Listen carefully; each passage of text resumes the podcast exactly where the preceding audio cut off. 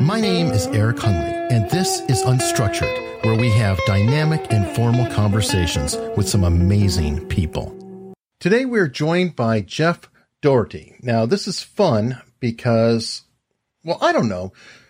Jeff is a trial, what would you use, trial consultant, help, yeah. help pick juries, things like that. Now, yeah, I mean, they, jury consultant, trial consultant, litigation consultant, it's all the same thing.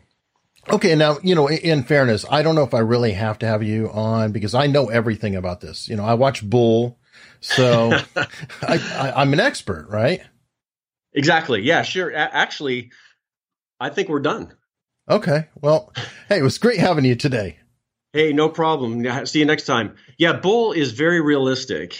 Um, actually, you know, that's a good point because there, um, in fact, that's one of the things that I want to do at some point is take some clips from Bull, analyze them from a real jury consultant's perspective and, and walk through, okay, this is real. This is not real. The majority of it is not real, by the okay. way. so, um, but it's entertaining. You know, you got to make it entertaining because it's, it's drama. And if you did the real deal, there'd be a lot of tedium. Sure. I, I want to jump right into one, though. I had never heard of the whole shadow jury thing. Now, I know that you, you know, wrote ahead of time. We talked a little bit and you said that you do do shadow juries. Now, I imagine it's not with the uh, really cool effects of them lighting up and turning green or red, you know, throughout. How does a shadow jury actually work? And is it truly effective? Because how do you clone a person? Well, that's a great point. So, and you bring up a good point regarding cloning a person and trying to get as close as possible to the actual people who are on the jury. It's, it's very difficult. So, we do the best we can. We uh, so what we do is we over recruit when we're when when we're going to do a shadow jury. Let's say we want five people to sit in the courtroom and act as our quote unquote surrogate jury. Mm-hmm. So the only thing that we can really do is, I mean, sometimes we're fortunate. We'll over recruit. The jury will be selected, then we get the demographic information of what the actual jury looks like, and then we try to reflect that with the people that we've recruited and then dismiss people who don't look. And when I say look, I'm, I'm talking about socioeconomic status, gender, ethnicity. Uh, as close as possible, we try to match as much as we possibly can what the actual jury looks like. I mean, there's never going to be a substitute for the actual jury, right. But the closer we can get, the more we can kind of trust our results. Mm-hmm. Um, and it's the, it's, it's the next best closest thing to actually talking to the real jury in the midst of a trial, which of course you can't do. Mm. How, how, how effective is it? It, it? I have to admit, I find it a little suspect in regards to the ability to really mirror somebody. I mean, like how accurate are these shadow juries? Are they eighty percent? seventy percent, ninety percent, because you could say, okay, well, we need a construction worker who's, you know, a b- kind of blue collar-ish. I'm guessing that's what you're doing is kind of laying out some stereotypes to a degree. As as close as possible. Uh, and so it it's really more about what the purpose is of the shadow jury. So a lot of times we'll get clients that they want it to be predictive. I mean, who wouldn't, right? It would be nice sure. to know, well, what's the actual jury going to do? But there's no way to predict the outcome of a trial based on a shadow jury, and I would never purport to be able to do that. Mm-hmm. The most important thing, the predictive nature, is we're looking for how do these folks um, understand the case? Are they confused by anything? Is uh-huh. there how do they feel about the witnesses? Do, does this witness that they just see or that they just saw, does that witness rub them the wrong way, or was he confusing, or did she? Um, communicate something that was unanticipated. I mean, that happens a lot of times is the witness, an important witness, for instance, will be on the stand for a day or two days, and we talk to the shadow jury, and they're getting a completely different message than what was an intended, what was the intended message or the hope. I mean, and sometimes it's a key message. Okay. So if we're learning from all of our shadow juries that they were completely lost, or that they misinterpreted something, or that they flipped the the information on its head because, you know, sometimes this, this information, I mean, oftentimes the information that the jurors are are are meant to deal with is very complicated stuff. And it's usually something that they're unfamiliar with. So we're really predicting um, not outcomes, but trouble spots, um, areas of, you know, what themes are emerging. Uh, and, I, and I bring up the word theme because a lot of times thematically we, we try to help the attorneys. It's a story, right? You're exactly. telling one story and the um, opposing attorney is telling another story. Right. And, And we, we try to help craft those before the trial starts. And so we have an idea of what themes we want the jury to to glean from the witnesses. And sometimes the shadow jurors are not they're not getting it. So that helps inform the strategy going forward in the midst of the trial. So say a key piece of information was completely lost on the shadow jury, we can have the, the attorneys at, re-ask or ask the questions in a different way, or maybe to a different witness, to make sure that we drive that point home in a way that is understandable. So hmm. that's really the utility of shadow juries. I mean, I would never, and, and it's, you know, it's an occupational hazard when you've got a client and they're paying a lot of money and they've got these people sitting through the trial. They really, really want it to be predictive. And I, I get that question all the time. So what's our shadow, what's the shadow jury saying? And what, what's the jury going to do? And, you know, what, what are, are you optimistic, and and what's going on inside the minds of the actual jury? And I, it's it's difficult because you have to be honest with your client. Is it almost like a, a dress rehearsal? Or, and by that I mean, if you're doing a play, you don't have the same audience every night. And if you say something and it goes over well one night, well, the way you did it might actually be funny because it did go over. So the odds are better the next night. If you do it this in a similar manner, people will also laugh at that beat.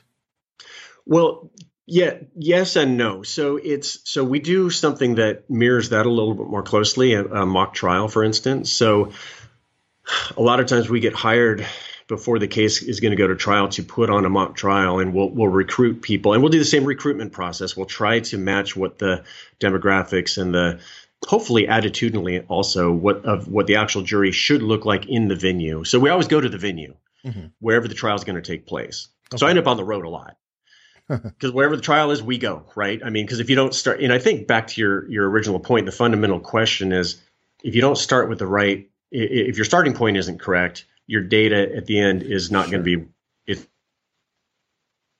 be valuable. So you want to scientifically sound methodology so that you, re, you recruit as close as possible to what the actual jury is going to look like, so that you can trust that your results are going to, as closely as possible, reflect what people in the venue would do. So we do mock trials that the same way, and we'll take like a, a maybe a trial that's going to last a month, two weeks, sometimes even four months, and we'll we'll pare it down to a day, two days, three day okay. mock trial. How do you and, find the people though? I mean, that, that's a, that's gotta be a weird one. I mean, uh, you know, I, honestly, I, I'm wondering, how do you recruit the people to actually sit through a, a mock trial? Because a lot of people, you know, you were called to jury duty away from our job. Well, I've got a job. You're not going to call right. me away from it to do a mock trial.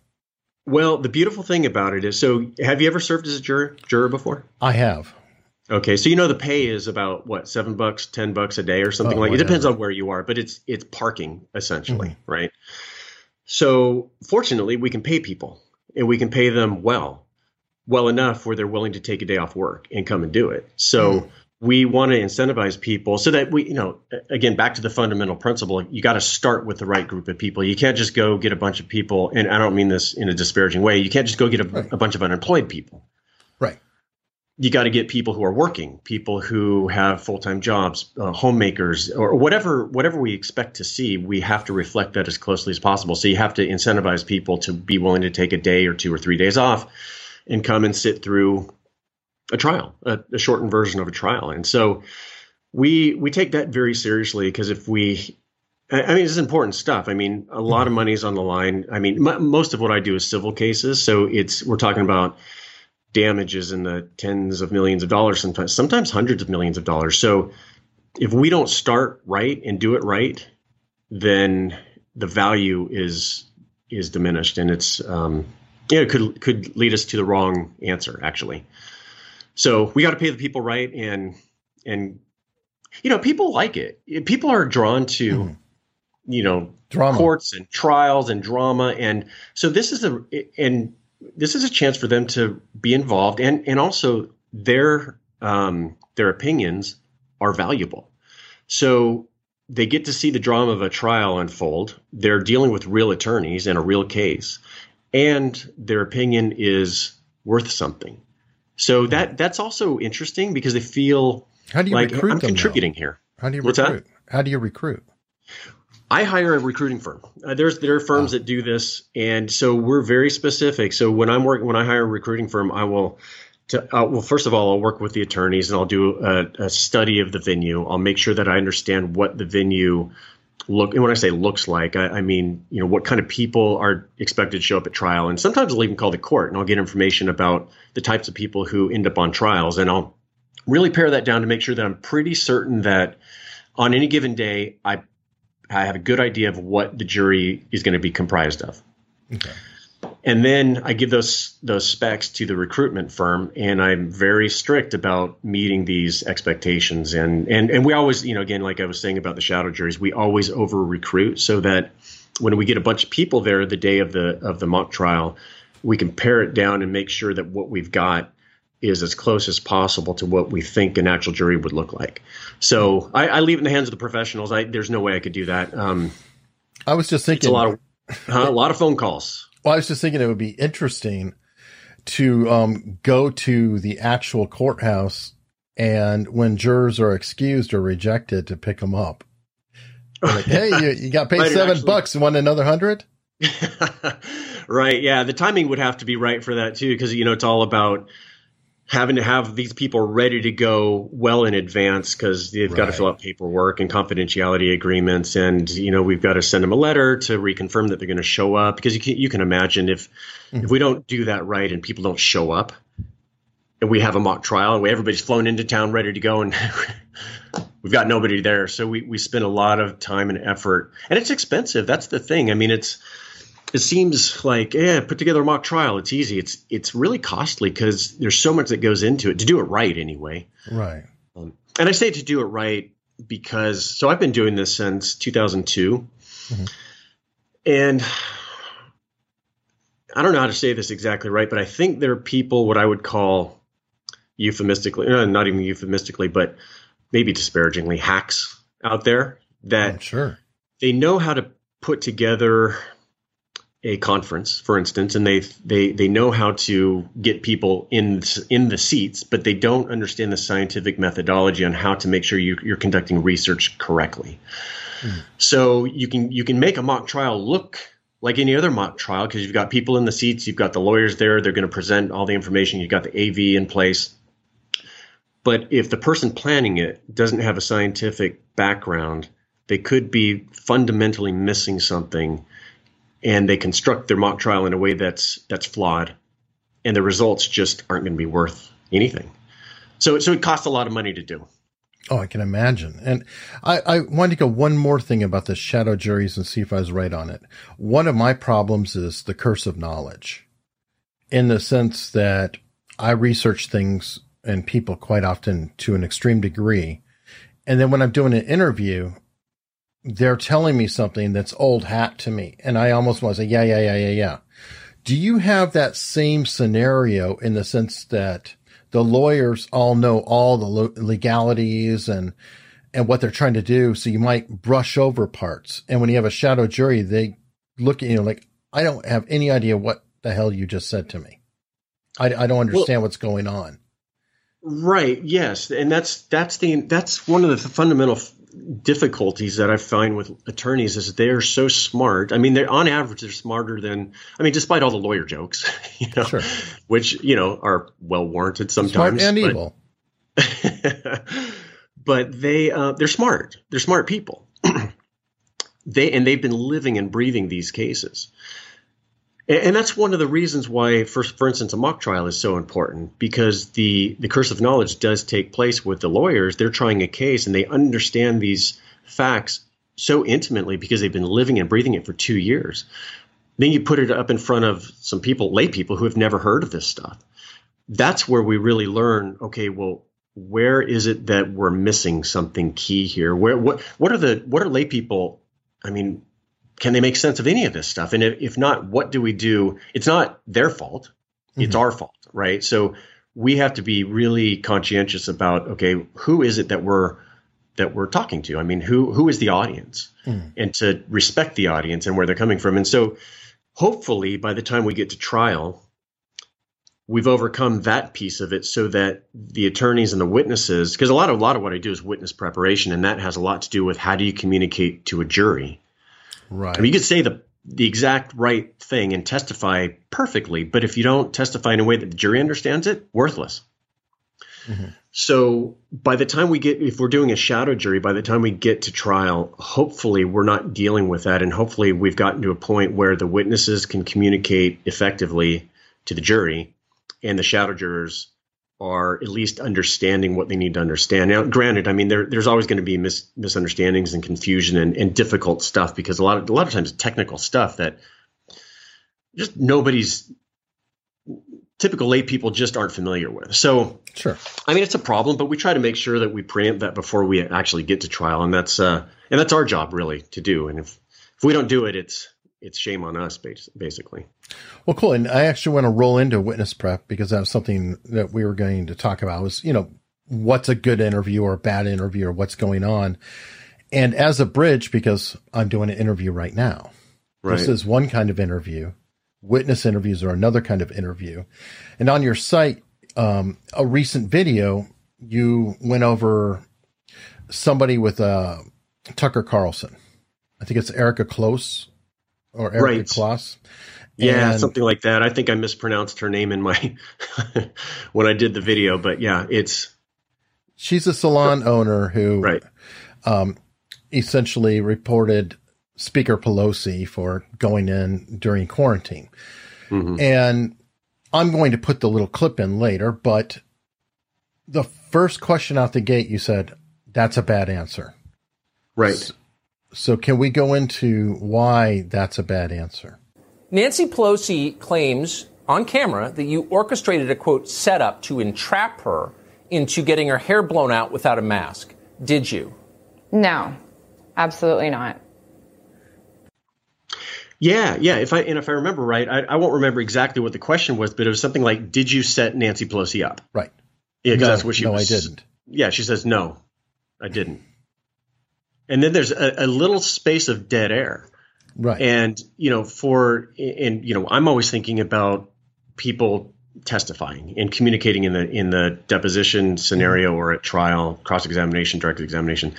For an interview, of course, and I'm sure you're familiar with that as well. You ask somebody a question and they give you a one-word answer. You're thinking, OK, we're doing an interview here. What do I do now?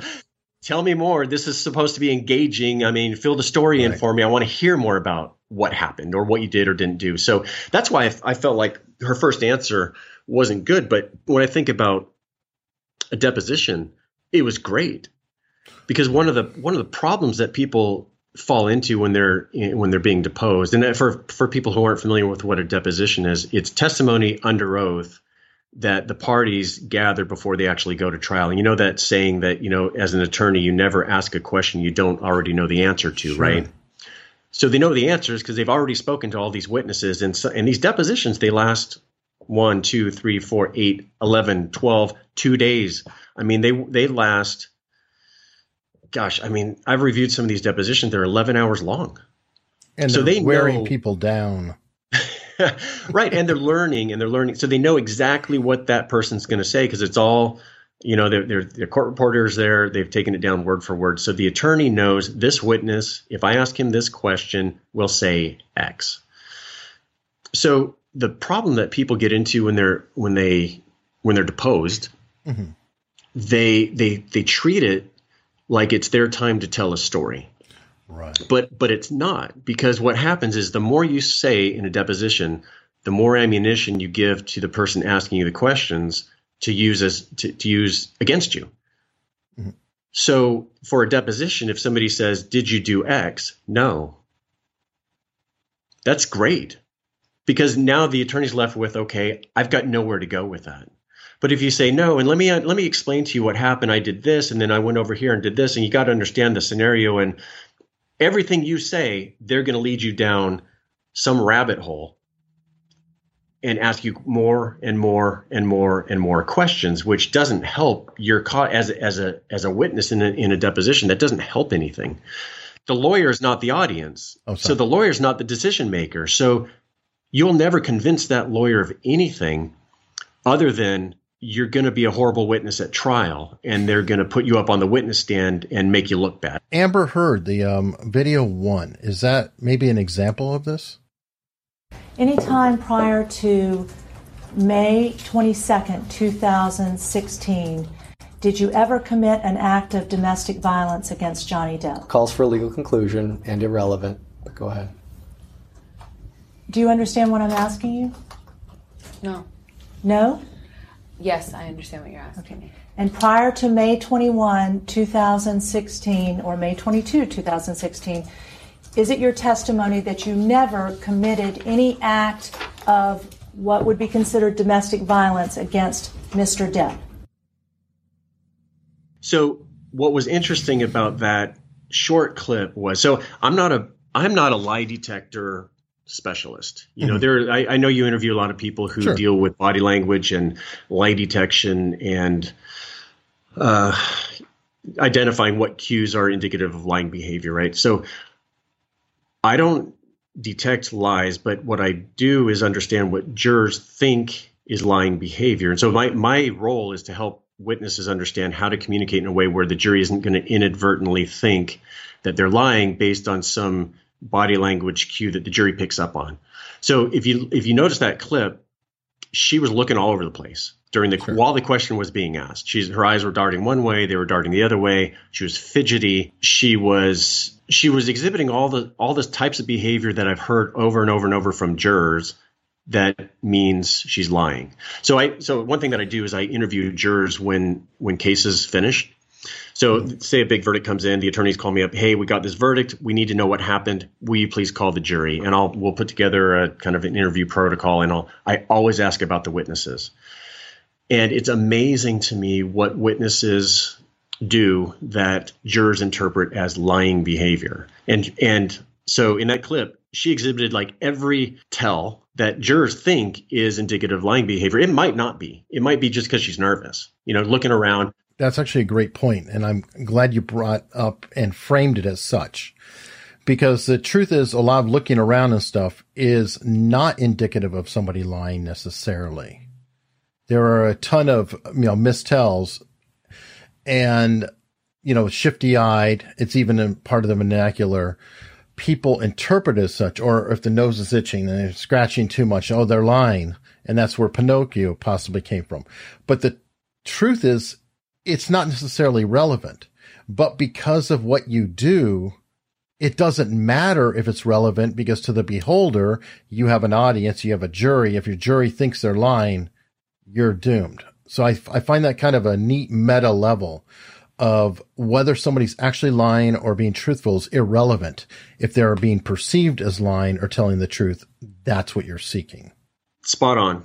That's exactly right. And it's unbelievable how well, and so maybe take a step back into like jury psychology. So when hey, you've probably heard this before, everybody wants to get out of jury duty, right? And right. And I get asked, you know, when people find out, well, what do you do? And I talk about, well, yeah, jury psychology and the psychology of law. I, the way I describe it is it's where law and psychology meet, essentially. Mm-hmm. So everybody asks me, well, so how do I get out of jury duty? It, which is interesting. Most people feel the same way. They just don't want to do it. It's a, it's an imposition on their time. I, they've got full-time sure. jobs and so on, and they just don't want to do it. But an interesting thing happens. Once they get selected, they're in, and they're totally committed, and they want to do the right thing. So what happens is, so they, they're they're confronted with a scenario where they're dealing with something like ah, a domestic violence situation here, or they're dealing with a, uh, somebody who's claiming that this corporation put out a product that harmed them and gave them cancer. Mm-hmm. It's serious stuff. I mean, it's and they take it seriously. I mean, I, I've talked to hundreds of, maybe even thousands of jurors, and ninety-eight percent of them, I feel like, took it one hundred percent seriously, and ultimately, at the end, were grateful to have served as jurors. But so what happens is, so they get selected after the whole jury selection process, and they're they're committed at that point. They're in. They're they're they want to do the right thing. But what they're confronted with is two parties. One is saying one thing, and one is going to say the polar opposite, and they know that. And their job is to figure out who's right. Right. So what they do is they became hyper, they become hyper focused on things that will help them solve that problem.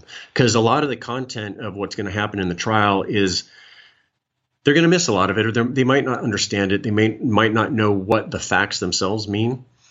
But what they do understand in their minds anyway is body language and people. And so they they become hypersensitive to things like the body, like what you talked about, touching the nose, sure. scratching the head, shifting in your chair, Uh, looking around, not maintaining eye contact, looking up to the left or looking up to the right, all these things that people have historically thought to mean that somebody's lying. I mean, how many times have you, when you were a kid, look at me when you look at me when you tell me oh, yeah. you tell me that thing, because it's supposedly if you can't you can't look in somebody's eyes when you're lying, you'll you'll you'll avert your eyes. But you know this. I mean, uh, you have you talked to Joe Navarro?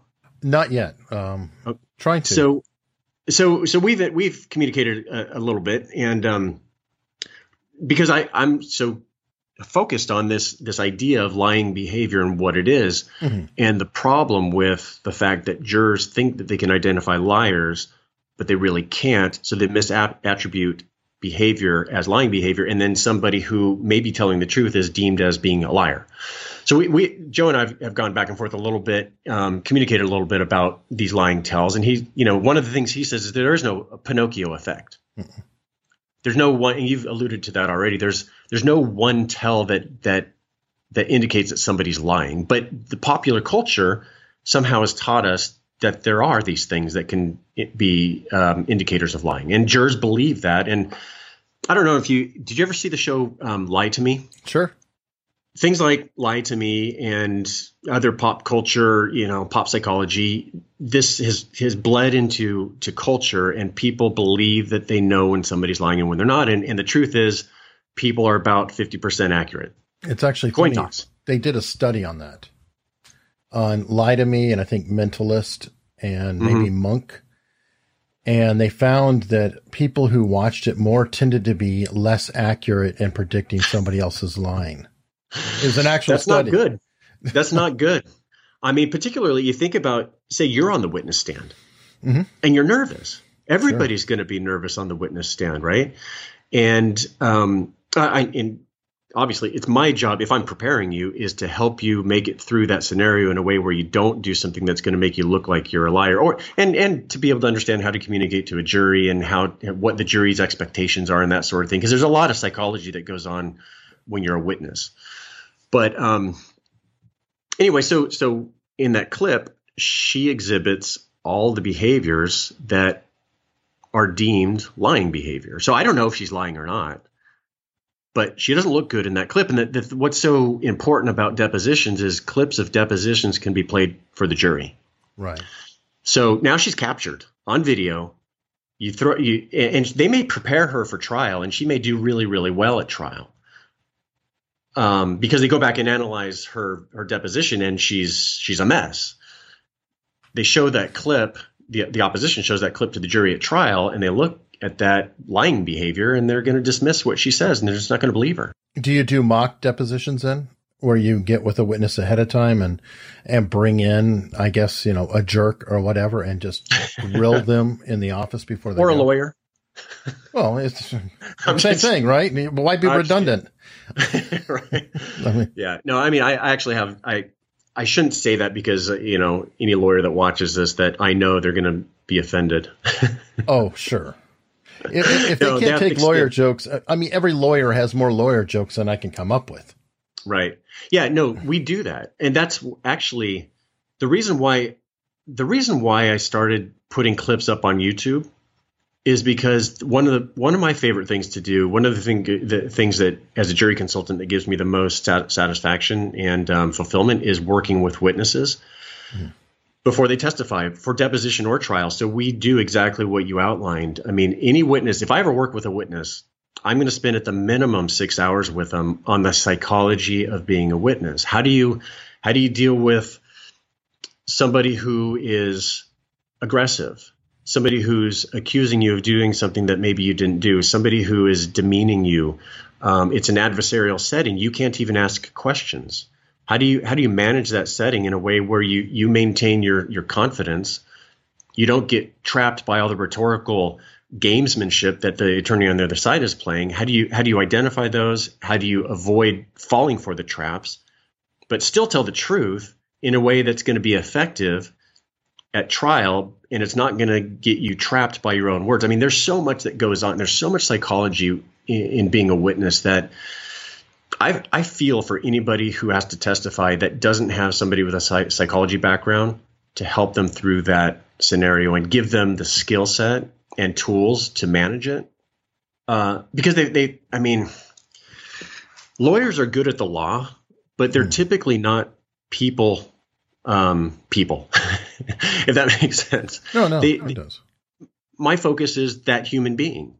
What is that person dealing with? What are, what are the stressors, and how is this lawsuit affecting them? And, and what's just beneath the surface that if you don't deal with that before they testify, it comes out anger or maybe fear, or fight confusion. Or flight takes them.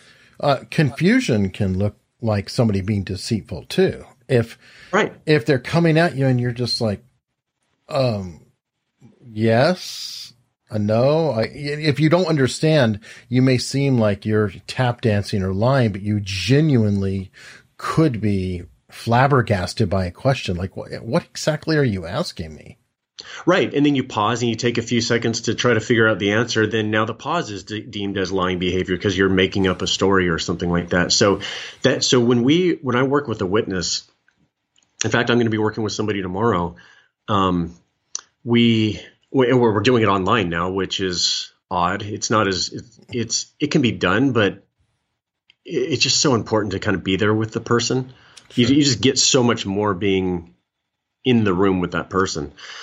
But so we spend a lot of time talking about, well, really trying to uncover what what is it that's troubling that person about the lawsuit that could cause them to struggle to tell mm-hmm. the truth in an effective way. Resolve that stuff. We teach them how to communicate in the context of an adversarial setting, which is different than any other setting they've ever been in. Actually, the rules, all the rules that they're used to of language are flipped upside down. So like, for instance, the lawyer asks them a question. They respond with their answer, and it's a truthful answer. Well, it doesn't help the lawyer who's who's deposing that person. So the lawyer uses a, a, a cue that would normally mean there was something wrong with that answer. Like they, they might respond with frustration or anger or sarcasm. So the witness thinks, oh no, I've screwed up. I better fix this, or I better backpedal, or I better rethink what I said, or maybe I better change my answer because this lawyer mm. seems frustrated. But that's a game that the lawyer's playing, but the witness doesn't get it. The witness thinks that's genuine confusion or genuine frustration or genuine, you know, or, or he's sarcastic because the witness screwed up. So it's, there's a lot of teaching that goes on to help the witness understand, well, what do these communication cues actually mean? They're not what they mean in normal everyday communication. They're usually the opposite. So when you can get them to see the the game for what it is, it, it reduces their anxiety and increases their confidence. Then they can just focus on telling the truth. So so then and, and then we do a lot of practice, to your point. Uh, there's a long way of answering your question. You know, do you bring somebody in like a lawyer and, right. and like a jerk and ask them a bunch of questions? Well, you train them and then you make them do it. And you give them a rigorous question and answer as though it's the real deal in, in the same format, the same types of question. And then my role at that point is to observe and from the juror's perspective and to, to help them understand from a jury psychology side, you know, wh- are they doing well? Where they need to tweak and refine. And then we, we, we work on it and work on it and work on it. And a lot of it's just the delivery of the testimony as opposed to, well, I mean, the content is important, but man, the body language can really tell the story. Like I was talking about earlier, the jurors are so tuned into who's lying to me here. And I need to figure that out so I can solve this case. So in the jury context, the body language, the delivery of the testimony tells the story sometimes more so than the actual words. And so we spend a lot of time practicing. Now, it's not scripting. You know, a lot of people think, oh, you're prepared. You know, that person's prepared and they're scripted their testimony. We don't script. I don't script their testimony. There are some who do. Right. And you got to be Th- careful. That does happen. Yeah. So if they ask you this, you're going to say that. Or yeah, yeah. And I know that that's probably not only unethical, it's probably illegal, but I'm sure it yeah, happens I, I, sort of. It does. It does happen. It, it shouldn't happen. And so, you know, not being a lawyer, I don't know where the line is exactly. Because mm-hmm. obviously if, if you're asking somebody questions and you want them to be truthful, you want that to be the best truth. The, the, the truth of what they know, not what we want them to know, right? Sure. So, the, you know, I've seen some I've seen some scripting. I don't like it for two reasons. One is – now, we got way off on a tangent from Amber. We did. That's fine. But one, two, two reasons. One is it's not genuine at that point. And one of the biggest things, one of the biggest turnoffs for witnesses – for for jurors when they see a witness is if that person doesn't appear genuine, if it appears scripted, or if it, if it appears canned or maybe um, spin. Mm. Jurors hate that stuff. They hate it. They just want a truthful, genuine human being up there on that witness stand answering questions. So if you script it, it really messes with the witness because the witness feels like, oh, shoot, now I've got to memorize this script. And that's a, nobody can do that and have it come ac- across as genuine. And then the other point is I, I just don't think it's right to script somebody's testimony for them, right? Right. I want to skip ahead, actually, because you had mentioned that they don't like it when people are doing things. Can we look at the killer cross-examination and play that for a minute? Because yeah, there's a point in there that I think the witness may do something that might rub people the wrong way too, as in telling the lawyer what their intentions are or trying to outsmart or outgame them. Do juries enjoy that when a witness tries to be smarter than the lawyer? Um, the answer is no. And that was a bad answer, right? That's a fabulous one. We got a video to substantiate yeah, it. Yeah. Yeah. All right. Let me um let me grab that.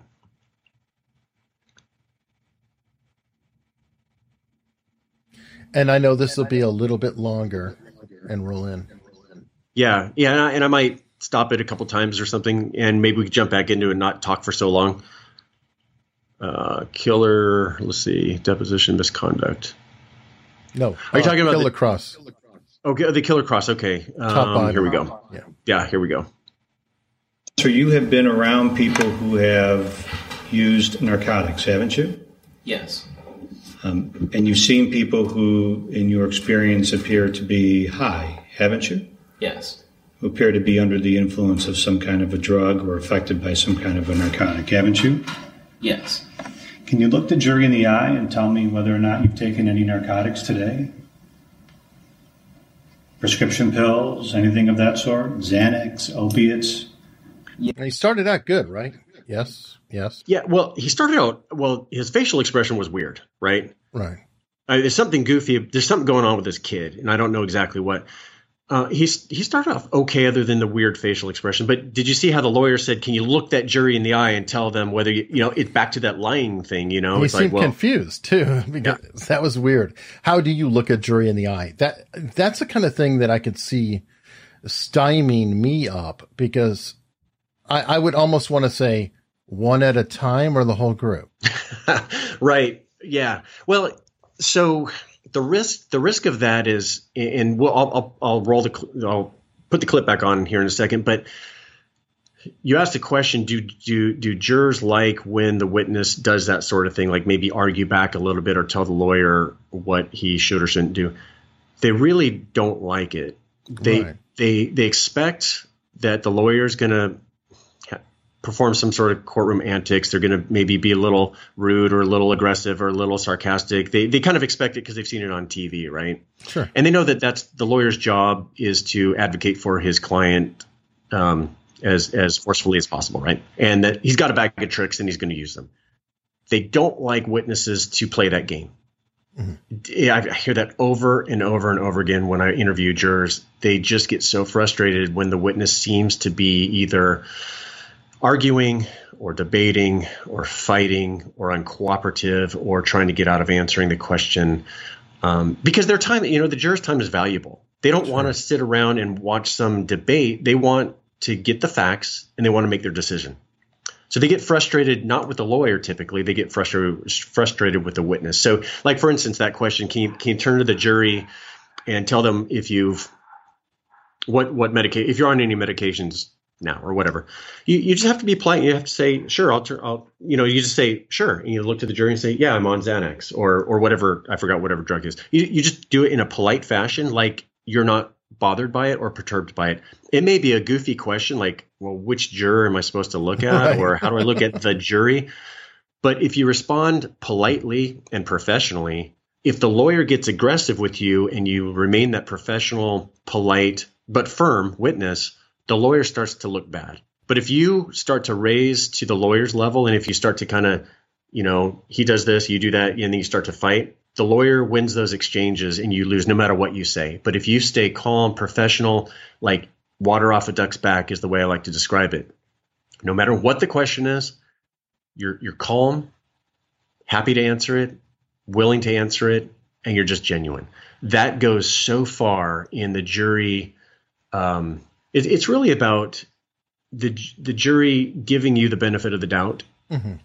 and they like professional people. They like genuine people. They don't like this bickering stuff. I have taken prescription pills today. I've taken... When did you last take a prescription pill today? Uh, this morning. What time? Um, I'd say around nine o'clock. And what... What medication did you take this morning around nine o'clock before you came to court? I took Vyvanse. Vyvanse. Vyvanse is an amphetamine? Yes. I'm prescribed. Vyvanse is for A D H D? Yes. The behavior, that the way that you're communicating, and I'm going to speak to you, try to speak softly and, and have a dialogue with you, okay? Okay. Um, the way that you're communicating now, um, isn't this the way that you've seen people communicate in your own personal life who appear to be high or under the influence? Judge, I'm going to object to that. What's that? Um, Judge, he can ask him if he's high or under the influence, but how, to ask he's him. asking him to evaluate his... I, I, I, don't, I don't understand the question. Okay. Uh, I don't understand how I could look at myself from a third-person view. So you... Well, first of all, so the, the prosecutor objected, Your Honor... Say your question again. I didn't understand. Yeah, sure. The way that you're communicating now, I mean, can you hear... Uh, I'll withdraw it. I'll ask it differently. Can Are you... you high right now? No, I'm not. Okay. This is the way that you normally communicate? So so he asks a strange question about, you know, the way you're communicating. Is this the way that you've seen people who are high also communicate? It's yeah, a weird question. It sounded like he wanted to qualify the witness in order to have the witness tell on himself if he's acting high instead of just saying, are you high? Right. It, it's a very bizarre question. And the, the attorney objects. And then he... The witness gets a little bit frustrated, and, and all he has to do, really what he should have said is, I don't really understand your question. Mm. And then make the lawyer look – that makes the lawyer look bad because the, the jurors are thinking the same thing, like what did that question mean? But it, but the witness, he starts to get a little annoyed and frustrated, and it, well, I'll, I'll roll it again, and he gets, you know, a little snippy with the lawyer. And the judge seemed confused too, so he probably had it all going on his side if he just said, I don't understand. Right. And just in a polite way, because the jury would be thinking the same thing and they'd be like, gosh, I'm glad I'm not that witness because what a weird question. So you just you make the lawyer do the work, and it's, you know, witnesses don't realize they, a lot of times they think that they they need to argue or debate or fight. And again, mm-hmm. it's it's just back to if you don't understand the question, you just simply say, I'm not sure if I understood that question. Okay. And then you sit patiently and you wait, and the jury appreciates it. So we could put put them back on here.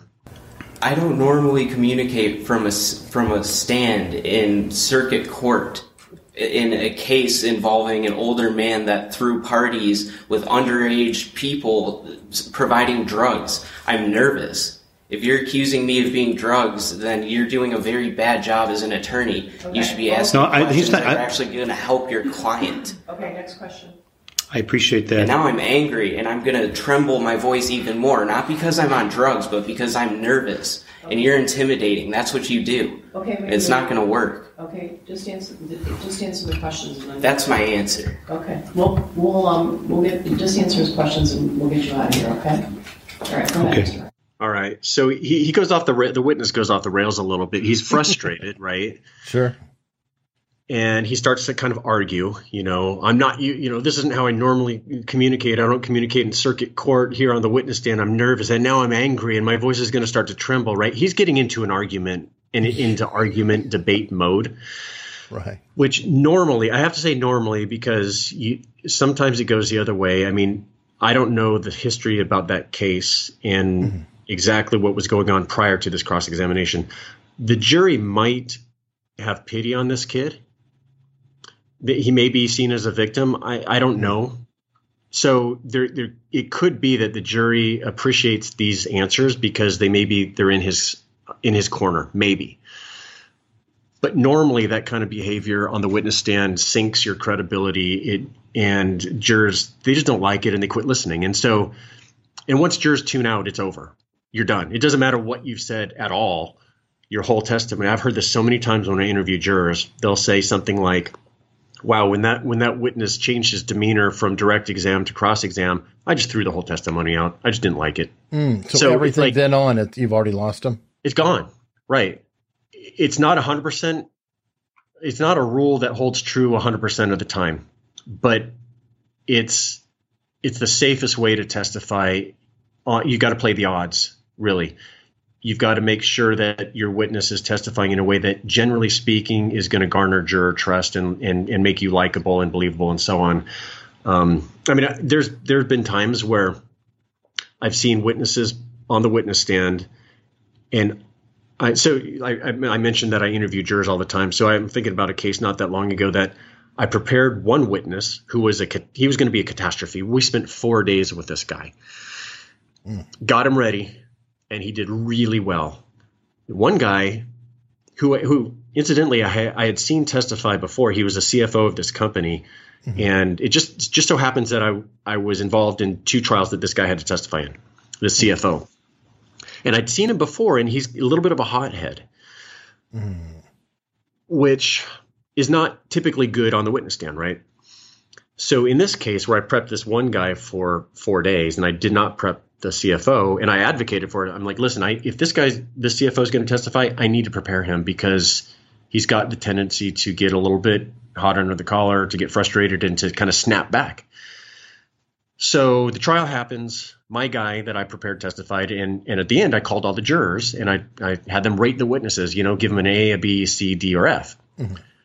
They gave my guy a B, which he would have been an F, and and that's that's not a brag, but I mean he just. He was not ready, and he didn't have the skill set necessary to be able to communicate to a jury, and he got there. The C F O, they rated him as an A. Whoa. And he got snippy, and he was a little feisty. But I think what happened was he was genuine, and that's and I think the jurors appreciated that. So hmm. I, I think that's the anomaly. I mean, so I think if they I'm, agree, it's like you can almost get away with if the jury is also annoyed. If maybe right. a little empathy factor?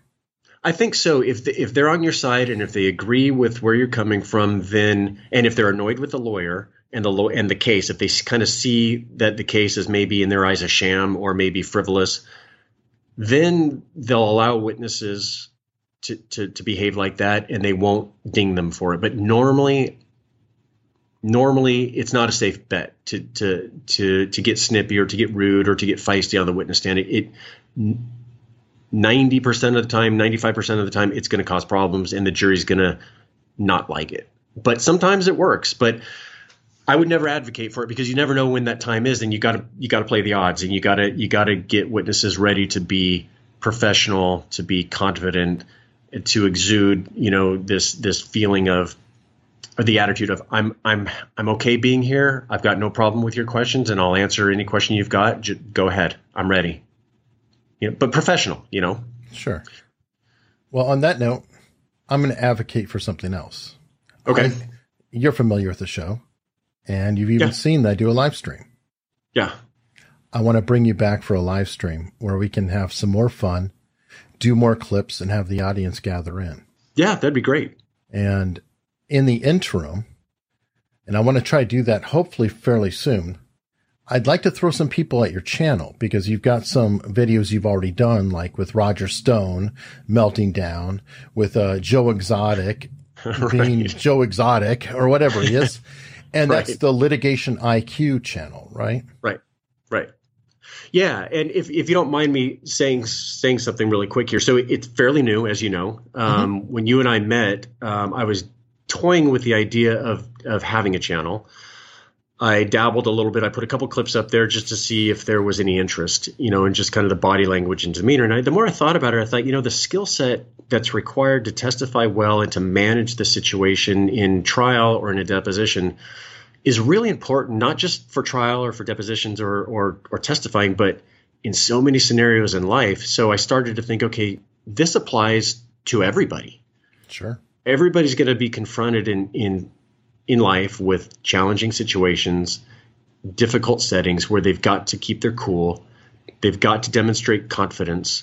They've got to look competent and trusted. And so this, the skills really translate over. So I started making some videos, but I've been really busy. So there's only three, there are only three videos up there now. So if people do go to the channel, there's more to come. So folks, make sure you subscribe. Yeah. Yeah. Subscribe and right. And, and there'll be more to come. There's, there's a bunch of individual clips with no commentary, and then there's three videos with commentary. So, um, but there will be more. Awesome. But thank goodness I've been really busy with work, which when you're busy with work, it's hard to make uh, YouTube videos, as you know. Okay. And also, folks, go to litigation I Q dot com, and you can read write-ups on some of this material, too, if you prefer consuming in that manner. Right. Yep. Yep. I've got a blog up there, and it, I, I delve deeply into the communication strategies that lawyers use against witnesses and, and how it causes witnesses to really, really struggle to tell the truth. Um, I, it's fascinating to me because I, I live it and I breathe it. Um, I, I think people would find it interesting. Oh, it's definitely interesting. I mean, that's why I have you on here. I recruited him off of Reddit. But for now, thank you very much. Thanks for listening. And if you like what you heard, please consider subscribing for free. And I mean for free. It is always free. There's no billing, anything else. You can subscribe in your player of choice, which is probably right in your hands. Or you can go to unstructured pod dot com. And there are plenty of links there. Thank you so much.